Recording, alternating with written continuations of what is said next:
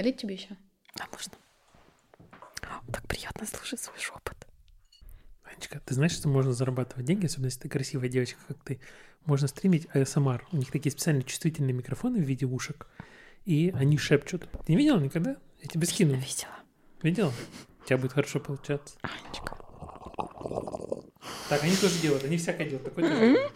Это было бы очень сексуально. Анечка, тебе сделать так, чтобы микрофон у тебя был поближе, чтобы ты могла откинуться? А можно пока нет? У меня столько дел, я еще фотки не отдала. Люди не отпустят этот свет, извини.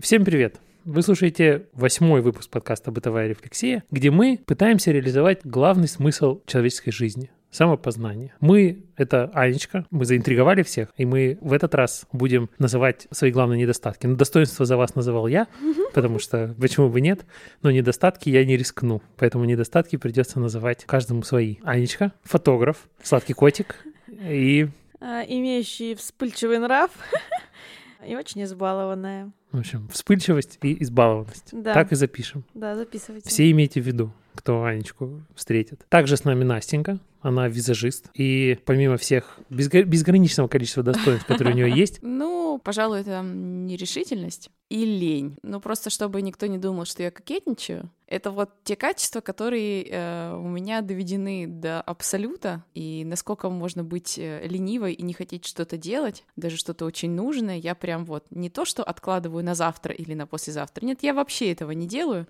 Я боюсь приводить примеры, потому что это иногда бывает достаточно мерзко. Но э, постарайтесь поверить мне на слово. Это реально мои недостатки. Заинтриговала. Настенька, я рад, что ты решилась нам это сказать, и тебе было не лень. Я Антоша, я дизайнер. Я уже даже не знаю, кто. Я говорю, я дизайнер, а мне кажется, я уже не дизайнер. Я алхимик. Так и будешь представляться? Да.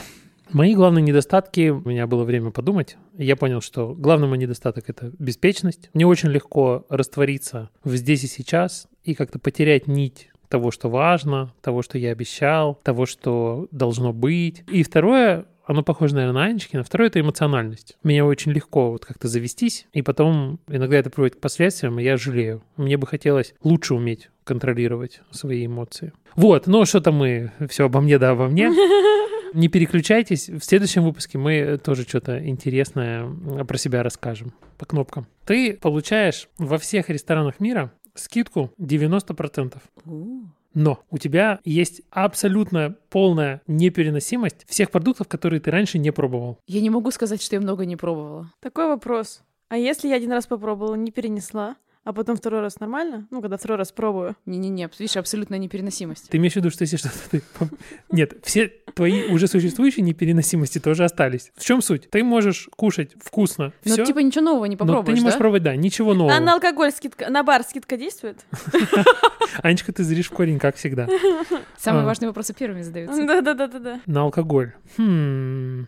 Ладно, давай сначала про еду, про бар отдельно. Ну, я просто подумала, ну, если есть нельзя, то выпить хотя бы можно, уже хорошо. Ну, если на все рестораны мира 90%, ну да, я, я бы согласилась, потому что я, наверное, уже больше не хожу за тем, чтобы просто поесть. Я хожу в какую-то атмосферу. Я прихожу, посмотри, как люди выглядят, которые ходят в этот ресторан. Э, вообще, в целом, на эстетику какого-то места. Ну да, вообще, ну ничего страшного. Ну, не буду есть дальше авокадо вот эти, которые потом живот болит.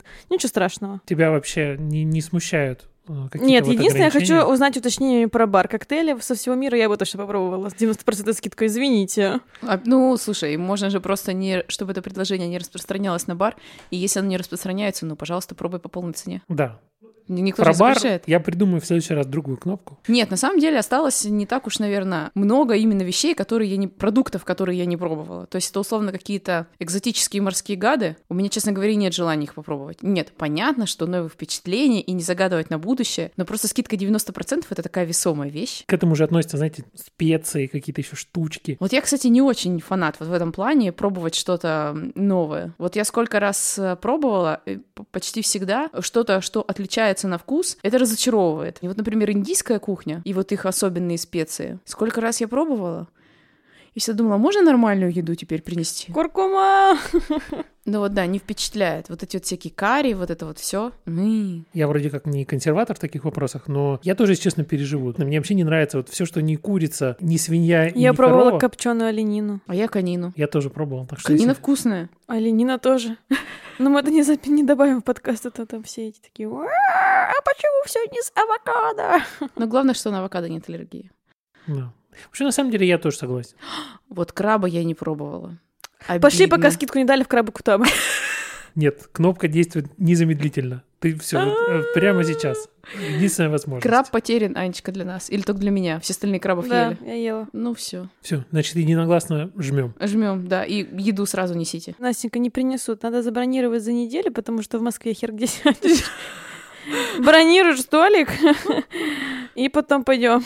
Следующая кнопка продолжает тему гидонизма. Ты отправляешься бесплатно в кругосветное путешествие. Все включено. И ты можешь взять с собой кого угодно. Так. Но все время этого путешествия ты не можешь разговаривать.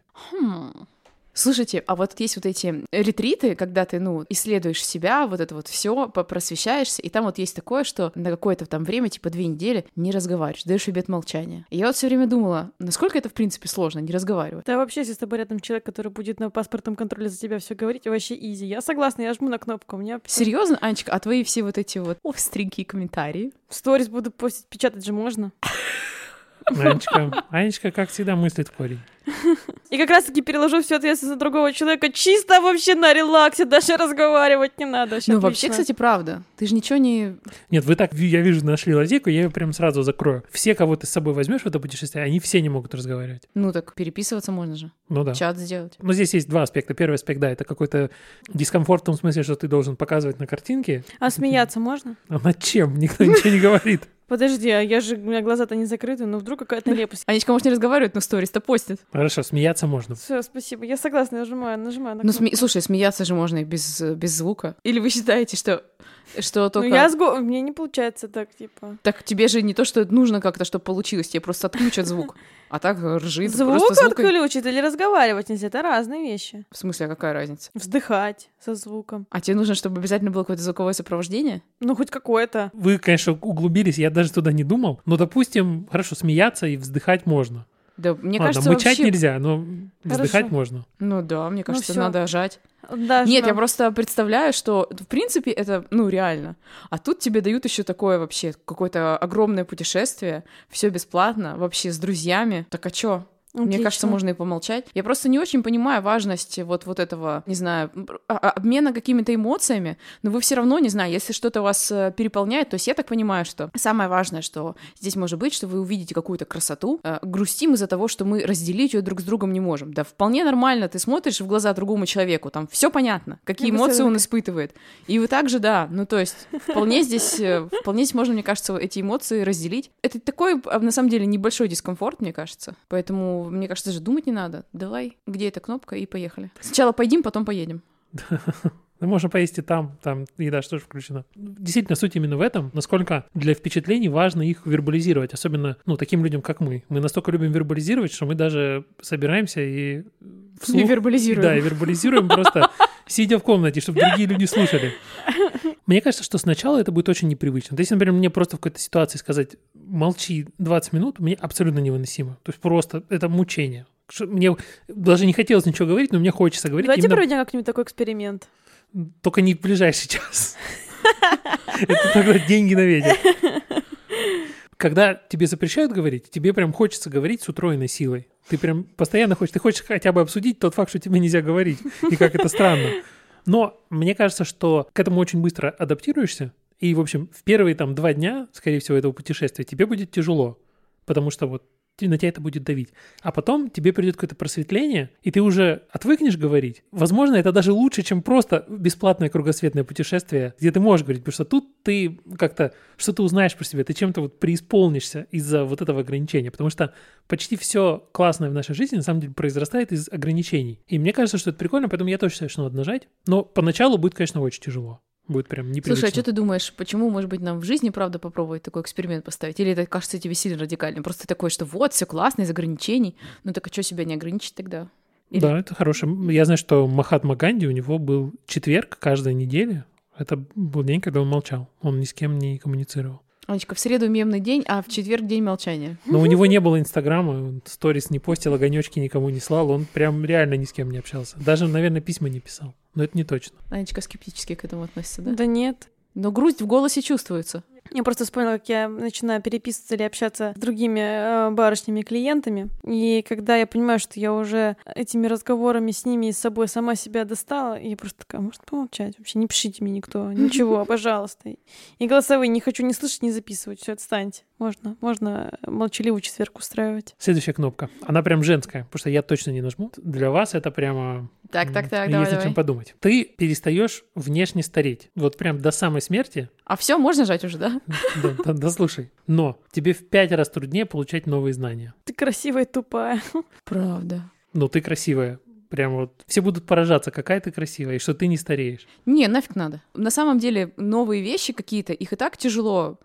А, Освоить, ос- да. применять их также тоже Да, и тяжело. дело не в том, что даже, знаешь, какие-то просто навыки, типа какие-то новые упражнения, какие-то механические, не знаю, там, освоить какую-то программку или что-то еще, а просто когда ты что-то новое узнаешь про себя, какой ты человек вообще, это в принципе тяжело. Ну, как-то вот вырасти из старых паттернов, что-то в себе поменять, возвыситься Здесь своей красота пред- ничего не стоит тогда да, просто. да. Ну, то есть ты условиях. чё ты такой? В своем в этом собственном соку абсолютно неизменно варишься. Это вот такая мысль э, ни- никогда не меняться внешне. Оно, с одной стороны, классно, но я понимаю, что это звучит э, супер странно. Но как ты внешне отличишь человека, который жизнь прожил и который что-то понимает, от свиристелки? Ну, А свиристелка что это значит? от молодого человека, который пока мало чего понимает. Морщины наши все? Ты это хочешь сказать?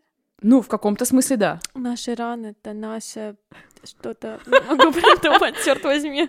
Нет, ну знаешь, ну вот есть же вот такая... Наши раны это мы.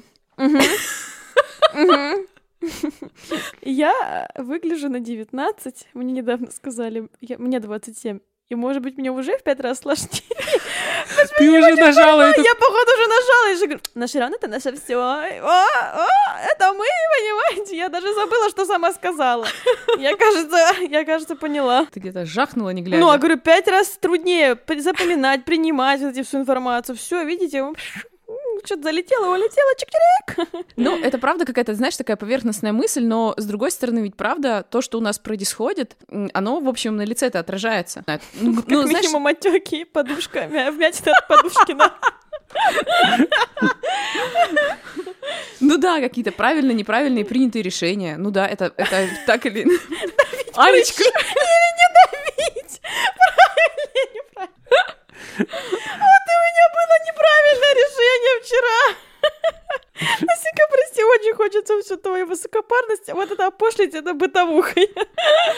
У нас же все-таки бытовая рефлексия. Анечка, я понимаю. Принимаю.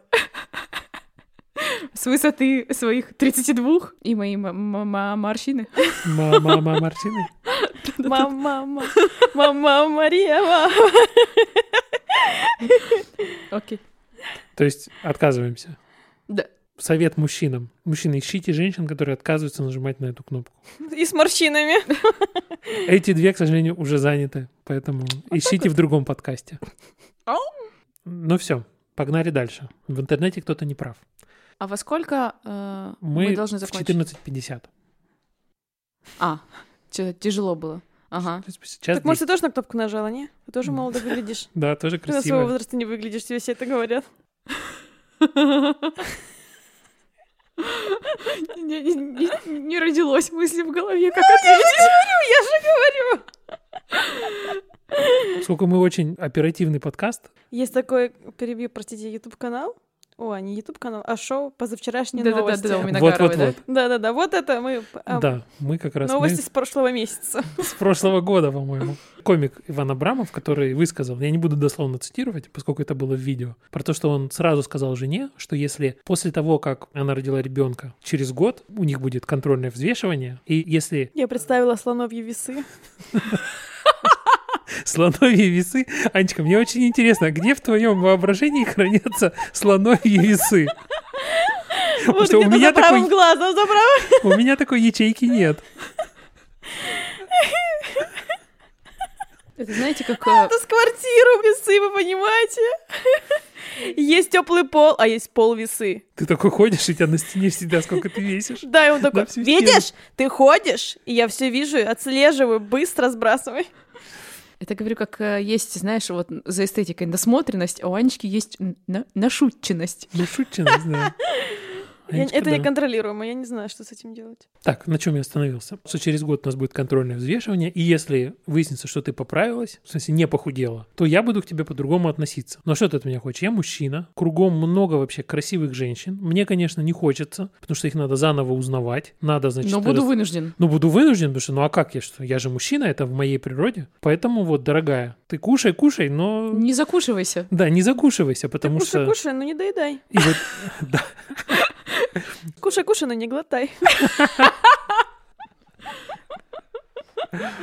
Вот, и мне интересно, у меня есть мысли на этот счет, но мне интересно, что вы по этому поводу думаете. Вот вообще про такую постановку вопроса.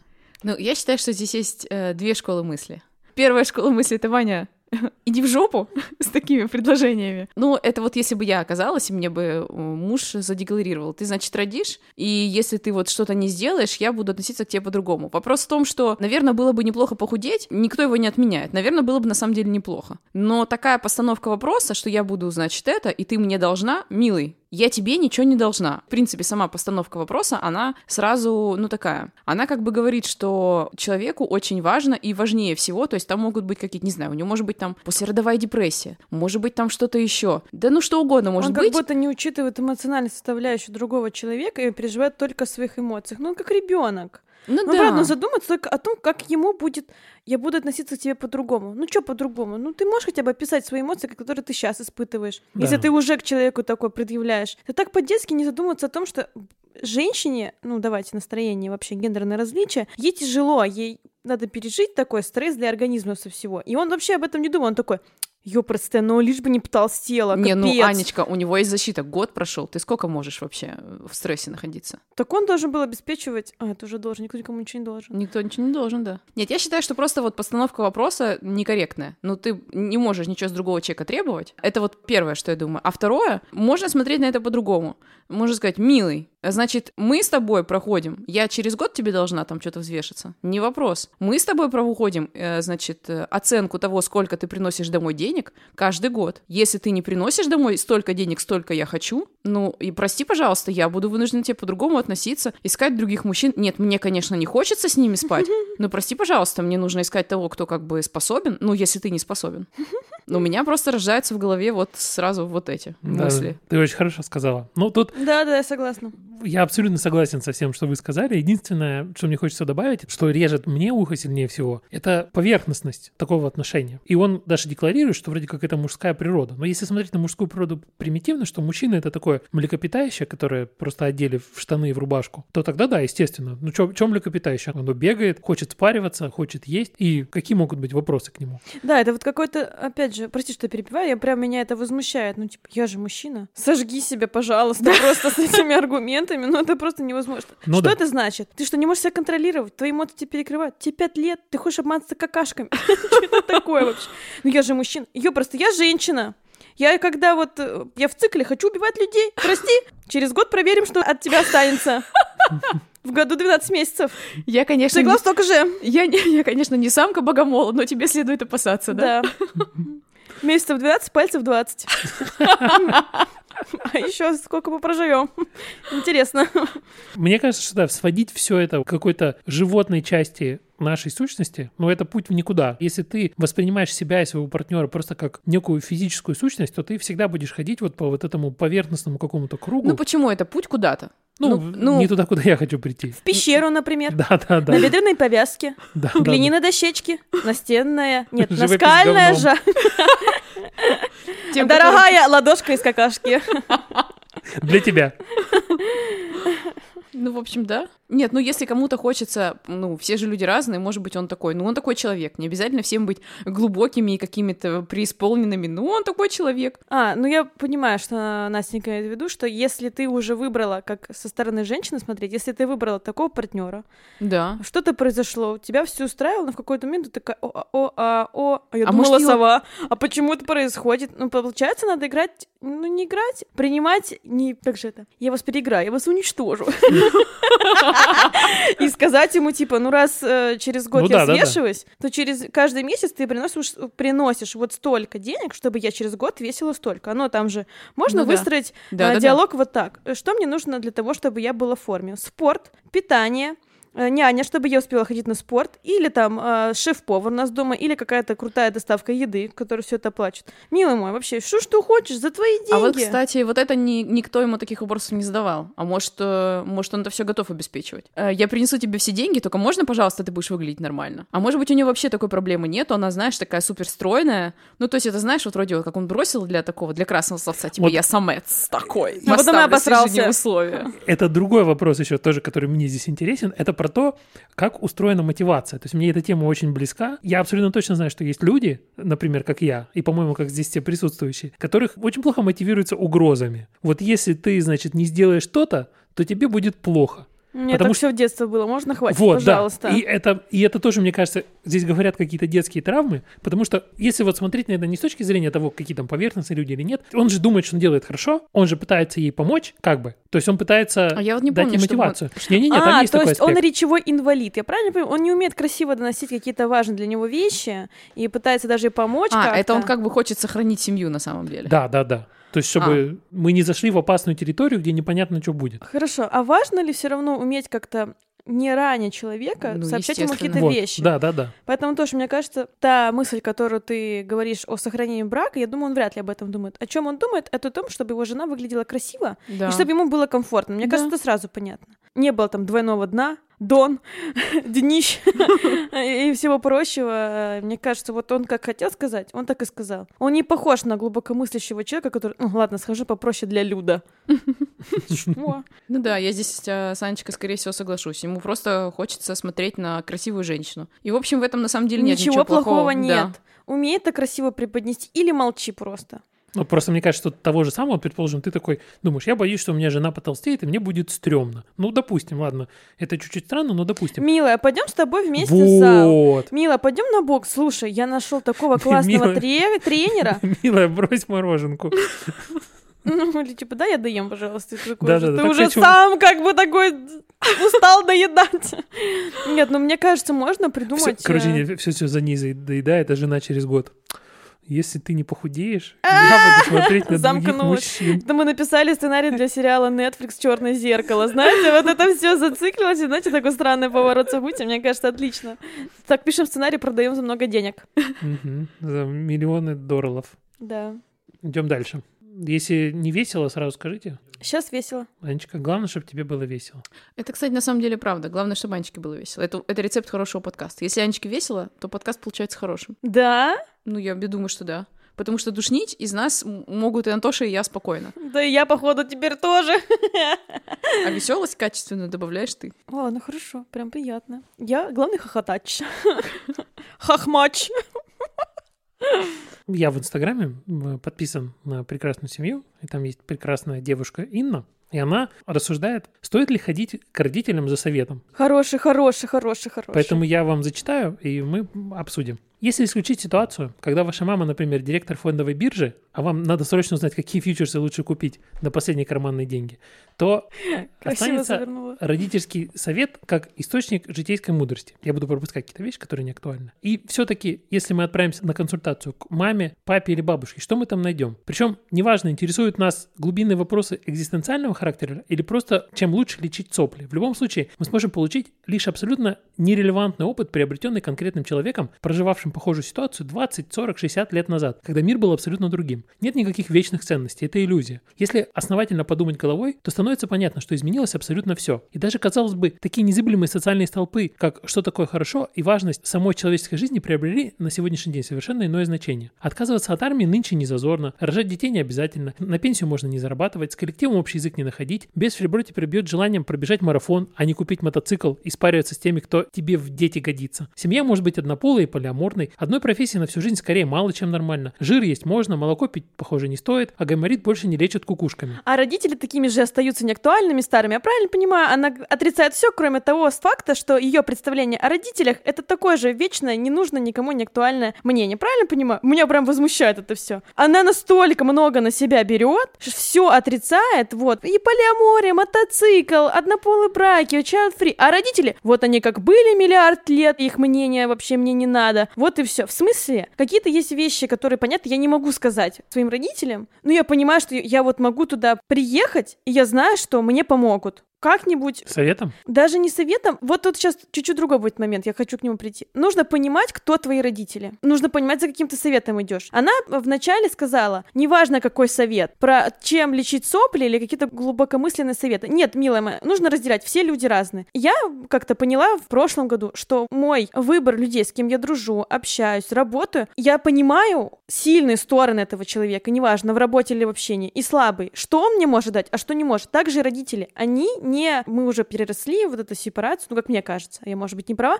Пер... Мы все переросли это, и мы видим своих родителей такими, какие они есть. Я, вот, допустим, я понимаю, что у мамы я не могу спросить там, что ты чувствуешь какие-то моменты, когда там по работе тебя там что-то не устраивает. Мама всегда работала на такой официальной работе, как это сказать, когда есть какой-то начальник, и у нее нет такого опыта, как у меня есть опыт. Но я могу спросить, мама, слушай, вот взаимодействие там с молодым человеком, как мне поступить? А как ты думаешь? Мой выбор, во-первых, принять этот совет или не принимать, а во-вторых, вообще надо думать, что ты спрашиваешь. Ну, мама — это другой человек, да, это мама, но у нее другое представление, это тоже нужно учитывать. Но отрицать этого — это вообще глупо. Она отрицает все стереотипы, но оставляет главный стереотип такой, вообще их мнением, вообще намотать на втулку и попа потирать. О, меня это прям сильно возмутило. Я, наверное, чуть-чуть сумбурно это сказала. Я очень Мне надеюсь, что вы сможете меня как-то направить, но меня прям... Она не думает о том, что ее родители — это уже другие люди. Они, понятно, жили другую, как она говорит, старую жизнь 50-60 лет назад. Нельзя отрицать того, что они есть какой-то опыт, есть что-то вечное. Взаимоотношения с людьми, там еще что-то нет. А мне вот показалось, я, возможно, сейчас вообще не в тему, но мне показалось, что она задается вопросом. Не то, что она говорит, что родители бесполезные. Она говорит о том, ну, что самое главное это в родителях. Это любовь э, и безусловное принятие своего ребенка. Ну ведь правильно, ты Ну, вот... Там, там дальше, давай, я, там Да. осталось буквально... Вот, Простите, но меня просто сгорело Нет. Танечка, это все было очень содержательно, то, что ты сказала. Вот, последний абзац. Так что же по итогу такого полезного в современной жизни могут знать наши родители, чего не знаем мы? Лучше просто любить друг друга и быть рядом, и жить свою жизнь, не оглядываясь на других, даже на собственных родителей. Вот, мне не показалось, что она говорит, что родители — это бесполезная вещь. Она скорее говорит, что родители являются другими людьми. И как любой другой Мгм. человек, э, спрашивать какого-то совета здесь бесполезно. Потому что тебя никто не знает лучше, чем ты,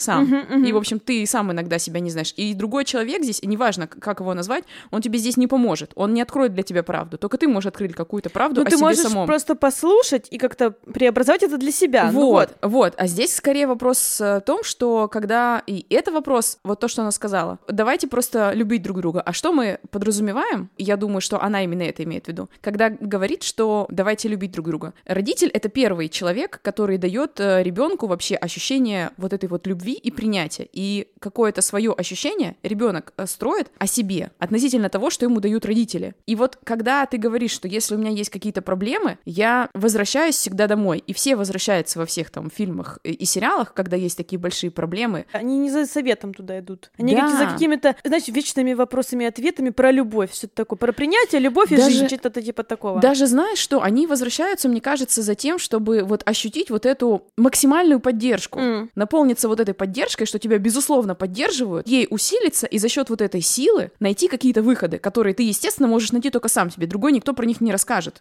потому что это проблемы твои, они, в общем-то, в твоей голове. Ты в своей голове выходы все и найдешь. Но для этого нужно бывают силы, для этого нужна какая-то решимость. Мгм. Ну, вот по поводу советов, э, я, э, в принципе, наверное, по большому счету, наверное, соглашусь, в общем, как концепция, что другой человек не поможет. Но конкретно у меня, вот, например, вот мой папа, вот один из самых близких людей в моей жизни, И так получилось, что я его считаю, как ты очень хорошо сказала, что на самом деле прошли те моменты, вот я когда-то была маленькая, я считала, что папа прав абсолютно во всем. Ну, что просто... всемогущ вообще. Да, всемогущий просто абсолютно папа, и ничего не может быть такого, что он не знает. И вот э, у меня, наверное, недавно совсем э, произошла вот эта окончательная сепарация, абсолютно не травмирующая для меня, но я как-то вот так вот мягко поняла, что папа, кроме того, что он самый лучший на свете папа, ну, он просто человек, и он пытается жить эту жизнь, в общем, так, как может. Угу. И что самое интересное, узнала я это и как-то поняла и проработала и приняла, разговаривая с ним. Просто разговаривая о жизни, о каких-то событиях, что что-то происходит. Вот он один из самых моих любимых людей, чтобы с ним это обсудить. Вот что-то. Uh-huh. Он дает абсолютно другую перспективу, не такую, как мою. И именно это я очень и ценю.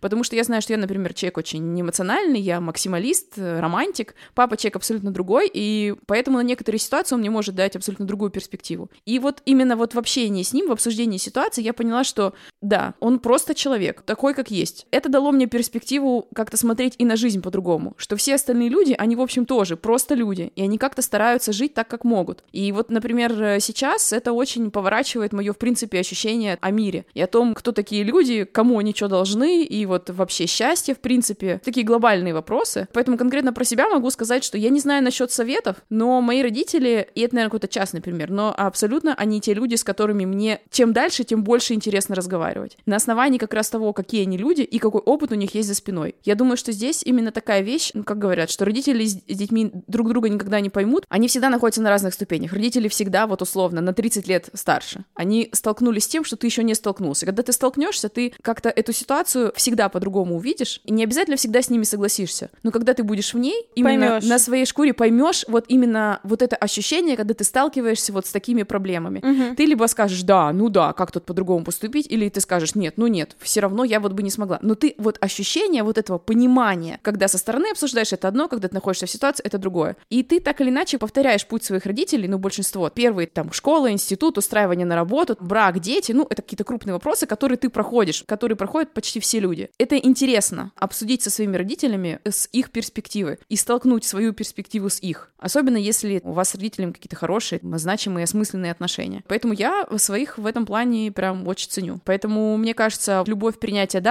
насчет совета не уверена, но вот здесь э, просто зависит от того, опять же, какие родители люди, насколько они, в принципе, собеседники. Мне кажется, здесь просто важно познакомиться со своими родителями не как с родителями. Ну да. Вот, и все. И когда ты начинаешь понимать, что это...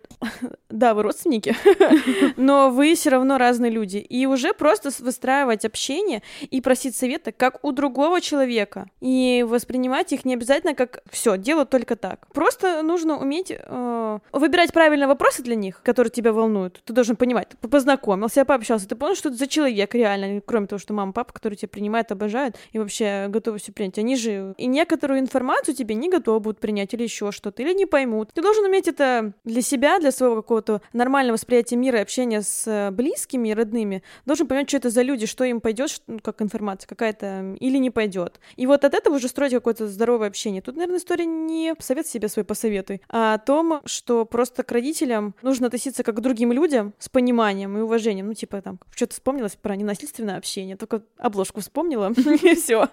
И потом помнить, что они тебя любят, если это здоровые какие-то отношения. Нормально сказала или не очень? Нет, да, не, не да, я согласна. У меня какая здесь мысль? Вы такие классные все вещи говорили, вот я думал, что мне здесь добавить. Я даже прокручивал какой-то свой опыт. Ну, поскольку мне и вот Инне, девушке, которая это все высказалась, ей лет столько же, сколько мне, вроде как за 35 немножко. Тут очень важно, про кого мы говорим, человека какого возраста. Если тебе 15 25, то у тебя даже мозг еще развивается, он еще не дошел до своего финишного состояния. И я вспоминаю по своему опыту. Родители могут давать очень много хороших советов. В чем я с Инной не согласен, это в том, что нет каких-то вечных вещей. Нет, вечные вещи есть. Есть, вот, меня тоже так возмутило. Да, они есть. И ты должен их усвоить. Но суть в том, что если у тебя есть нормальные родители, с которыми у тебя нормальные отношения, то когда тебе 25, ты эти вечные вещи уже усвоил, естественно. И поэтому, mm. когда тебе 35, если у тебя, если тебе нужен совет о вечных вещах, ну, значит, ты какой-то тугодум.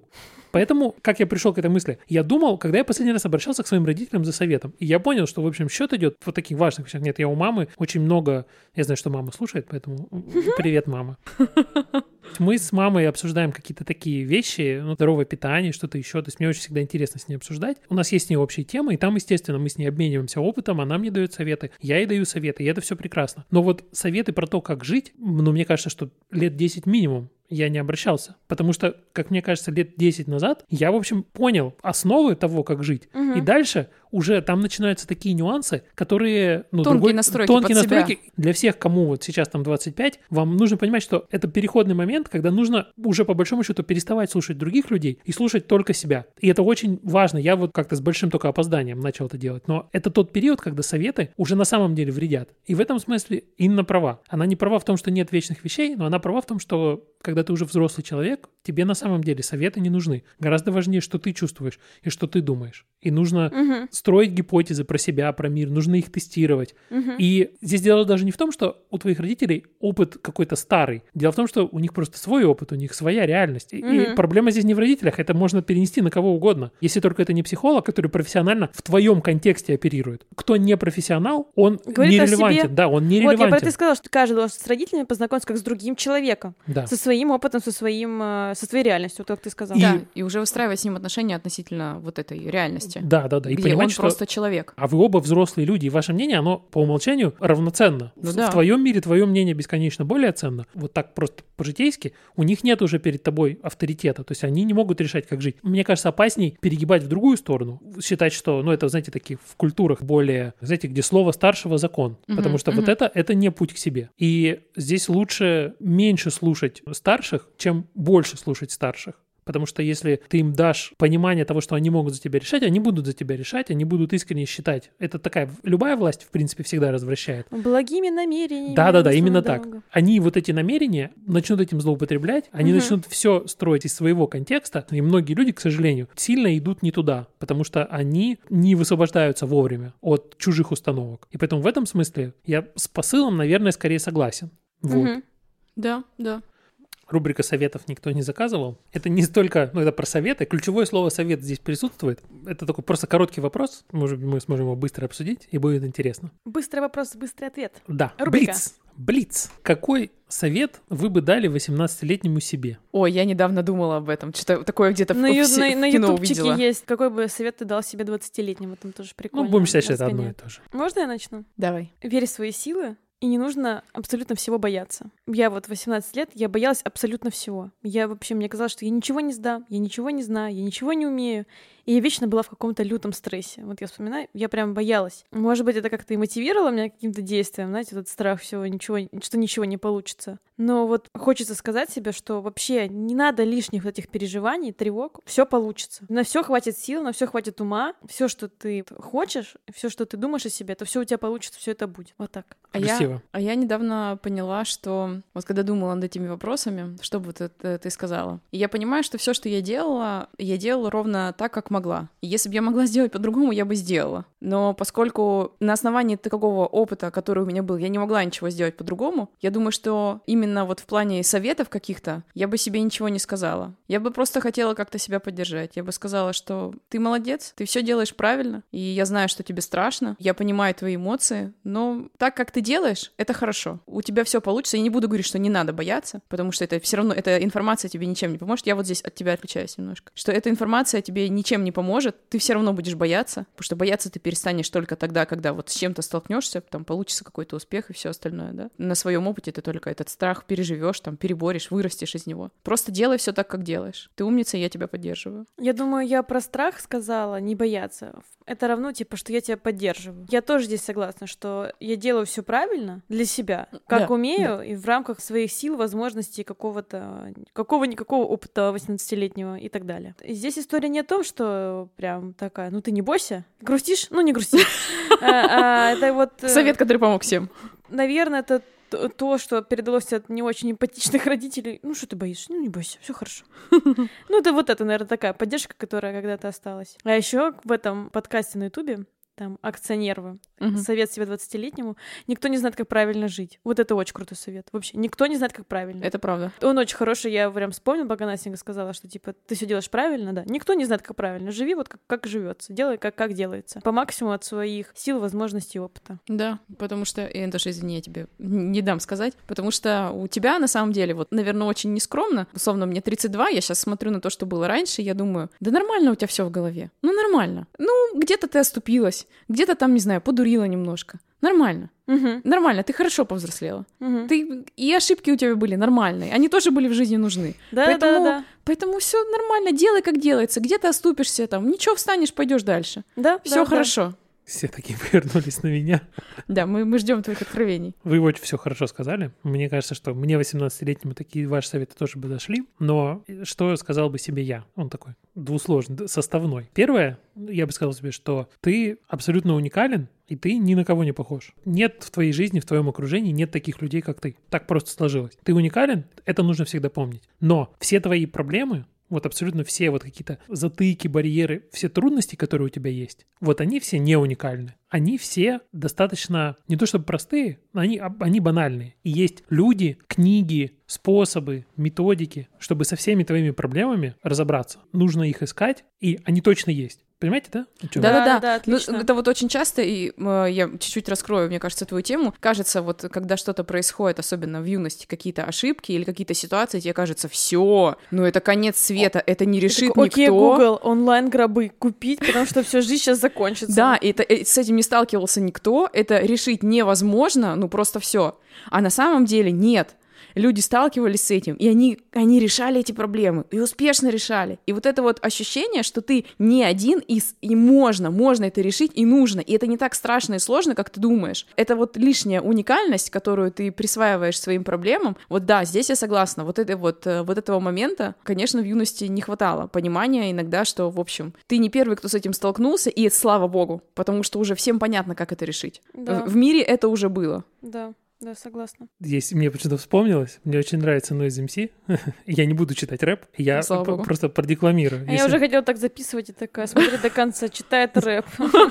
Вот, у него есть песня «Какая жалость», и там вот есть ровно на эту тему. Бит дать? Нет, не надо. Можно, пожалуйста, нет? Проблем сложнее твоих, конечно, никогда никто не решал. Ничья душа еще так не дрожала от боли, еле дыша. И весь человеческий опыт не стоит ломаного гроша. Ведь никто еще так не плакал, никто еще так не ржал. Да, это, это, это правда. Вот у меня прям всегда отзывалось. Мой совет, он как раз об этом, что не нужно путать свою уникальность, ту бесконечную глубину, которая есть в каждом человеке и в тебе, не надо путать с проблемами, потому что проблемы, они все берутся из одного места. А, Простите. ну да, из этого именно места они берутся. Мне 15. А вся красота, вся твоя творческая энергия, все твои желания, они берутся из какого-то гораздо более глубокого и более уникального места. И важно здесь различать, что с одной стороны мы все похожи, а с другой стороны мы совсем разные. Так, давай второй. Совет, который никто не заказывал, Да. тут-то не нам пишут, это просто девушка пишет. Нам никто не пишет. Нет, нам пишут. Да? Мне пока только огонечки в сторис присылают. Ну, спасибо. Огонечки. как Давайте обсуждать огонечки. Так. Это такое, знаете, мне кажется, это наша любимая. Это прямо вот, знаете, такая. Кринжатина? не, ну такая, ну да, да, да, такая, такая Давай, бытовушка такая, прям Давай. добрая. Заголовок совета. Я схожу с ума от ревности. Держи в курсе. Здравствуйте. Совет готов. Здравствуйте. Мы с моим парнем вместе уже два года. Из них полтора года помолвлены. На следующий год подумываем о свадьбе и даст бог о ребенке. На первый взгляд все хорошо. Но уже около полугода я схожу с ума от ревности. Я узнала, что он лгал мне раньше в некоторых делах. И теперь не могу вернуть доверие к нему. Я разговаривал с ним по этому поводу. Он ответил, что не хотел меня расстраивать, поэтому молчал и ничего не говорил. С тех пор каждый раз вечер начинается с допроса. Доходит до секретных проверок телефона и так далее. Если он опаздывает на 10 минут, я уже думаю, что он где-то и с кем-то мне изменяет. В последний месяц все стало еще хуже. Я стала более бдительной. Из-за этого наши отношения остыли. Секс стал намного реже. Всегда оправдывался, что устал. С одной стороны, это правда. На новой работе он действительно очень устает. Работа тяжелее, чем раньше, но все же. Теперь я думаю, что он нашел кого-то на стороне, раз реже хочет меня. Он постоянно говорит мне, что любит только меня. Но почему у меня такая мания? Сегодня я проверила тайно от него его звонки и выяснилось, что он звонил несколько раз за границу. Это был какой-то новый номер, я ни разу не видел, чтобы он звонил по нему. Поэтому стала думать, что он до этого стирал все подозрительные звонки. Он снова лжет мне. Ну, я На считаю, что... блюдо с соусом хтонь. Ну, на кушеточку пора, да. Нет, вопрос, что делать дальше? В целом, вот... Как ш- жить? Да, как жить. Первое точно надо на кушеточку. Ну, потому что, очевидно, она находится вот в этой кипящей котел ревности, она просто там, она не может вырваться, она уже не соображает. Если у нее хватит хоть чуть-чуть мозгов дойти до психолога, самое время. На самом деле есть два вопроса. Первый — это ее ощущение происходящего, и второе — насколько на самом деле эти ощущения правдивы, то есть он изменяет или правда, или нет. И второй, на самом деле, почти неважный. Это потому что то, что делает другой человек, его голова, его ответственность, что там происходит, по большому счету, это не так важно, как то, что происходит в голове у нее. А у нее в голове происходит полностью вообще, понимаете, нету ничего, на чем она может ровно стоять. Ее основа, основа вот этих отношений, ее нету. Потому что, ну, смысл в любых отношениях, ну, как мне кажется, в близких отношениях с любым человеком, хоть с мальчиком, хоть с девочкой, хоть с друзьями, хоть э, с мужьями, с женами, это какое-то доверие. То есть ты должен, ты когда приходишь к человеку, ты с ним общаешься, что-то рассказываешь, делишься своими эмоциями, ты ему доверяешь, доверяешь себя, какую-то часть. Супруг здесь один из таких прямо важных столпов, на котором будет стоять твоя жизнь, особенно если ты хочешь заводить там, там говоришь что-то, вот Бог даст, будут дети. Не дай Бог, сейчас, конечно, у них будут дети, потому что это катастрофа, потому что заводить детей без какого-то абсолютного доверия, а здесь доверие должно быть, потому что ты должен понимать, что там о тебе позаботятся, когда ты будешь явно недееспособен не в том плане, что беременная равно больная, но, кстати, и это может быть, никто не знает, как беременность протекает у конкретного человека, там разные все-таки возможные ситуации. Так или иначе, когда ты не можешь о себе позаботиться в полной мере, когда у тебя там маленький ребенок, ты не досыпаешь, а там в любом случае немного крыша съезжает, и тебе здесь нужна вот эта абсолютная поддержка. Если ты не уверен, что у тебя там, грубо говоря, что ты не в постели с врагом, в такой атмосфере рожать детей, да вообще в такой атмосфере жить тяжело, потому что ты считаешь, что у тебя рядом предатель, человек, которому ты не можешь доверять. И хорошо было бы, если бы это, ну, просто такой, ну, я просто не могу ему доверять. Нет, ты постоянно должен следить за тем, что ты говоришь, ты постоянно должен следить за тем, что происходит. А раз ты не можешь ему доверять, то ты не можешь быть как-то спокойным в отношениях. Это же все как снежный ком нарастает. То есть ты не уверен так, а вот я готовлю, а может я вкусно готовлю, может я невкусно готовлю, может я невкусно готовлю, а может я вообще человек не очень хороший для него, а может мне надо как-то измениться, а может что, то есть понимаете, вот это вот недоверие, вот эта неуверенность, она может пошатнуть вообще, это как аппендицит. Когда случается его воспаление, абсолютно непонятно вообще, где это может вылезти и как ты это можешь ощущать. Понятно только одно, что будет плохо. Поэтому первое, что мне кажется, что нужно э, разобраться с самой, с собой, почему у тебя это чувство возникло и что тебе дальше делать. Вот сейчас должно быть принято какое-то решение, мне кажется, которое снизит вот эту нагрузку. Не знаю, как-то тебе самой сходить на консультацию, сходить, э, не знаю, с мужем на вот эту вот терапию, потому что абсолютно очевидно, это серьезная проблема, которую нужно решить. Я не могу сказать какой-то конкретный совет дать, типа нужно быстро разъезжаться или нужно что-то вот что-то. Абсолютно точно все, что она сейчас делает, это она как-то барахтается и делает вот все ошибки. Она сейчас находится в позиции паники и в позиции слабости. Из таких позиций никогда ничего хорошего придумать нельзя. Нужно остановиться, как-то вот прекратить то, что происходит, и запустить заново, и дальше начать разбираться. Мне, конечно, поскольку я человек радикальный, мне хочется, не знаю, взять паузу, может быть, в отношениях с мужем, сказать вот, ну, как-то вот серьезно подойти, сказать, ты знаешь, я очень плохо себя чувствую, вот какие-то мои подозрения, мои ощущения, они меня добивают. И я понимаю, что я сейчас, и если мы говорим что у нас отношения вот с человеком, который там о нас заботится, о нас переживает, и ты переживаешь об этих отношениях, ты говоришь, что ты знаешь, я понимаю, что сейчас вот для наших отношений я творю какую-то вообще вот все, мне прям плохо, нехорошо, и мне нужно взять паузу, потому что я очень хочу вообще разобраться, я хочу вот прийти как-то вот в себя. Я бы, не знаю, я бы, может быть, даже съехала, ну, типа вот как-то временно, и стала бы разбираться. Дальше уже э, здесь вопрос э, в том, как твой муж отреагирует на это, и насколько он на самом деле готов тебя поддержать. Потому что я представляю, что если у меня мой муж говорит мне, ну, во-первых, для меня это катастрофа, что я нахожусь в таких подозрениях, и мой муж ничего не замечает. Это как так произошло? Что ну, я да. уже просто схожу с ума, а он такой, ну, что-то происходит у него в голове, что? Да кто там знает? Это же черный ящик. Да в смысле? Я ощущ... ожидаю от своего мужа вообще огромное количество эмпатии. Я думаю, что он давно бы уже спохватился. Почему этот не спохватывается? Я думаю, что здесь э, хорошо работает бритва Оккома. О чем ты думаешь, что так и есть? Если ему уже полгода, она находится в приступах ревности, а ему все равно, милая, ему все равно. У него, скорее всего, да, другая женщина уже есть. То, что ты проверяешь телефоны, не помогает. Никому еще проверка телефона не помогала кого-то завести. Ну, то есть, э, это абсолютно очевидно сложная ситуация для конкретно этого человека, даже для мужа ее. Он ее не, не очень хорошо разрешает здесь. И, и ты не молодец здесь, и он тоже не молодец. Да, ему видно, что ему плевать. Ну, да. Здесь это чувствуется. А вот можно вопрос? Это, извините, я задушню. Я не поняла, была прям реальная измена? Она же не сказала, произошла ситуация, но он не сказал мне. Я просто не поняла, какой именно... Ну, я с проститутками в бане парился, но тебе не сказал, чтобы ты не переживала. Нет, если там ситуация, где типа доверие, ну там в плане... Я не сказала, что у меня сейчас проблемы с деньгами, потому что не хотела тебя беспокоить. У нас там накануне помолвка, и я хотела все это решить сам. Это один момент. А если момент, который был с изменами, я просто немножечко не верю в это прощение. Мы не великие мыслители, не духовно наполненные люди. Прощение, принятие, когда там возраст, ну сколько ей, до 20 до 35, допустим, мне кажется, такая история. Она не сможет никогда его простить, принять и жить, жить, счастливо. Нет, вот что она и делает. Она ему простила, может быть. И вот полгода, по-моему, полгода, да, это длится? Да, полгода. Она варится в собственном соку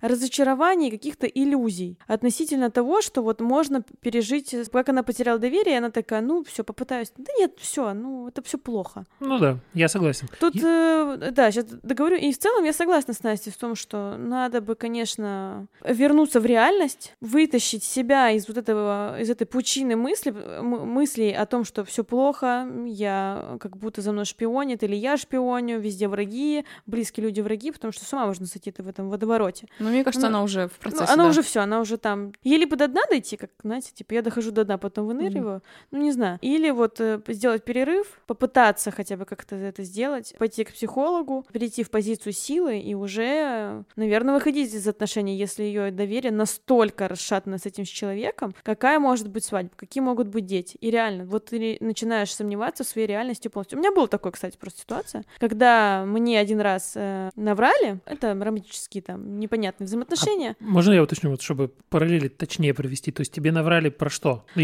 если не секрет. Мне, э, Это было что-то вот ти- ти- типа измены или нет? Что-то не связано? Не связано с изменой. Это было... Человек просто исчез на день и ничего не говорил. Мгм. Мне не сказали, где находится человек. Я писала весь день, я начинала переживать, потому что мало ли что может произойти. Почему-то вот я прям испугалась. Меня как будто перестали видеть, и так э, как-то... И я такая, о, что, что происходит? Может, что-то произошло? Ну, вроде бы все было супер, чтобы поддерживать дальше какое-то общение.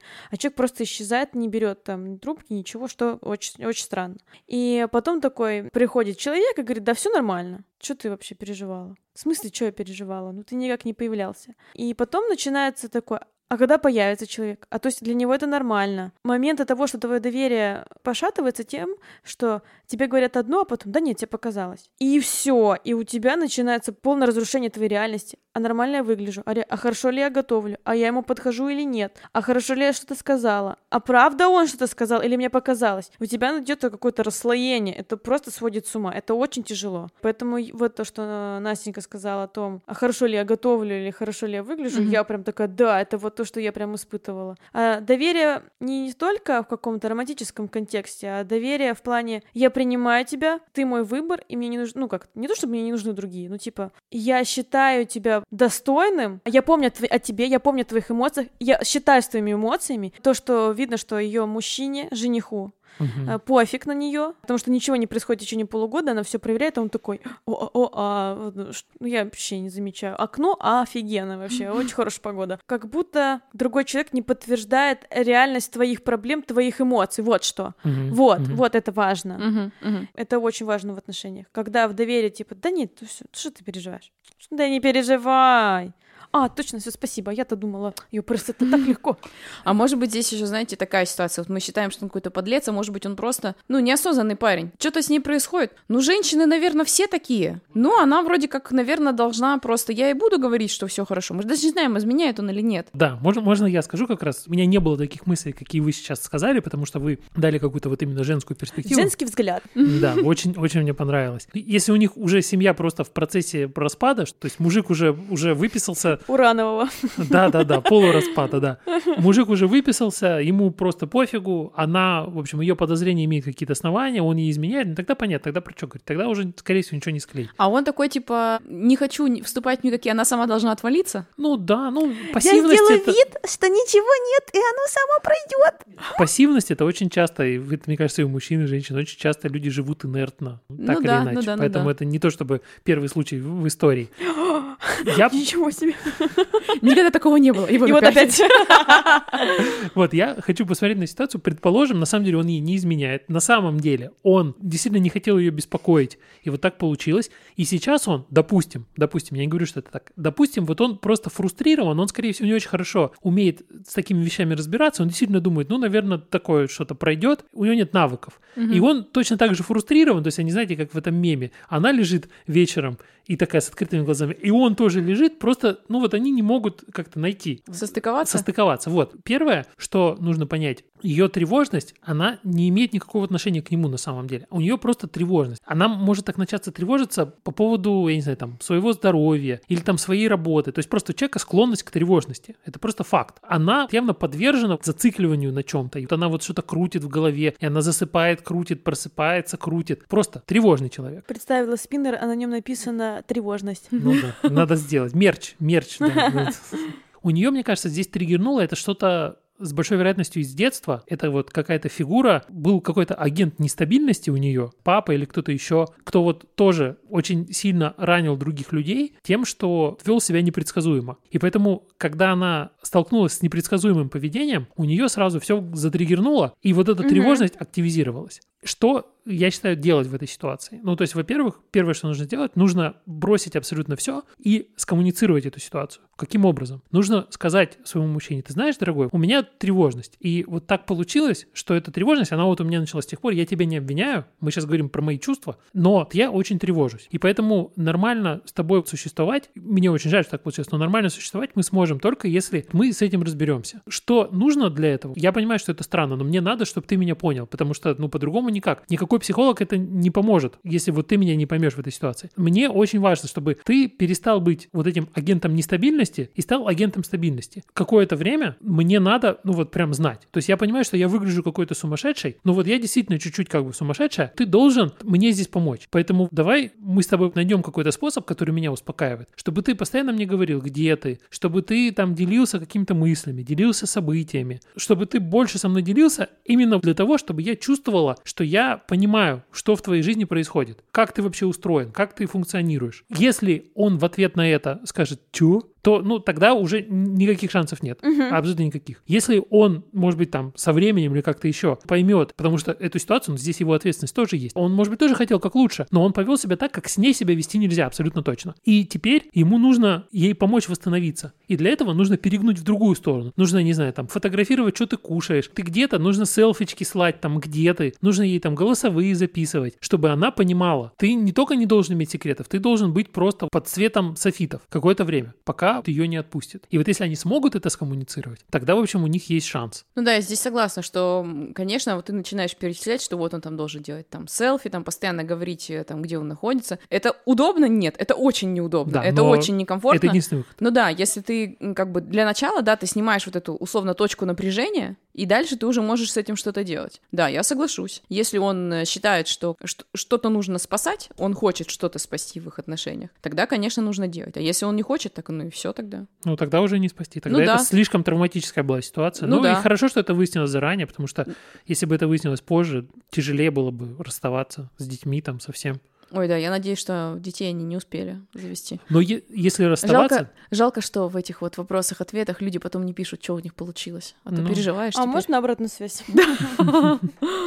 Мы можем, когда мы наладим конвейер по ответу на вопросы наших любимых слушателей, мы будем с них требовать обратную связь. А что, а, советы даются только если обратная связь будет? Да, Настроение такое. Контролирующие. да, да, да. Мне кажется, Да, мне кажется, что Да, да, да, да. время заканчивается. Мне кажется, получилось вообще все отлично. шикарно. Да, в общем, на этой э, Контролирующей ноте. контролирующей ноте мы будем прощаться. Нам было очень весело. Надеюсь, что вам тоже. Мы ждем ваших э, вопросов, каких-то замечаний, Да. вообще всего, хоть что-нибудь, хоть огонечек. Мем даже можно. Можем мем. обсудить. Ну что, и социально, извините. Да-да-да. В общем, мы всего ждем. И пока. Пока-пока. Всем пока.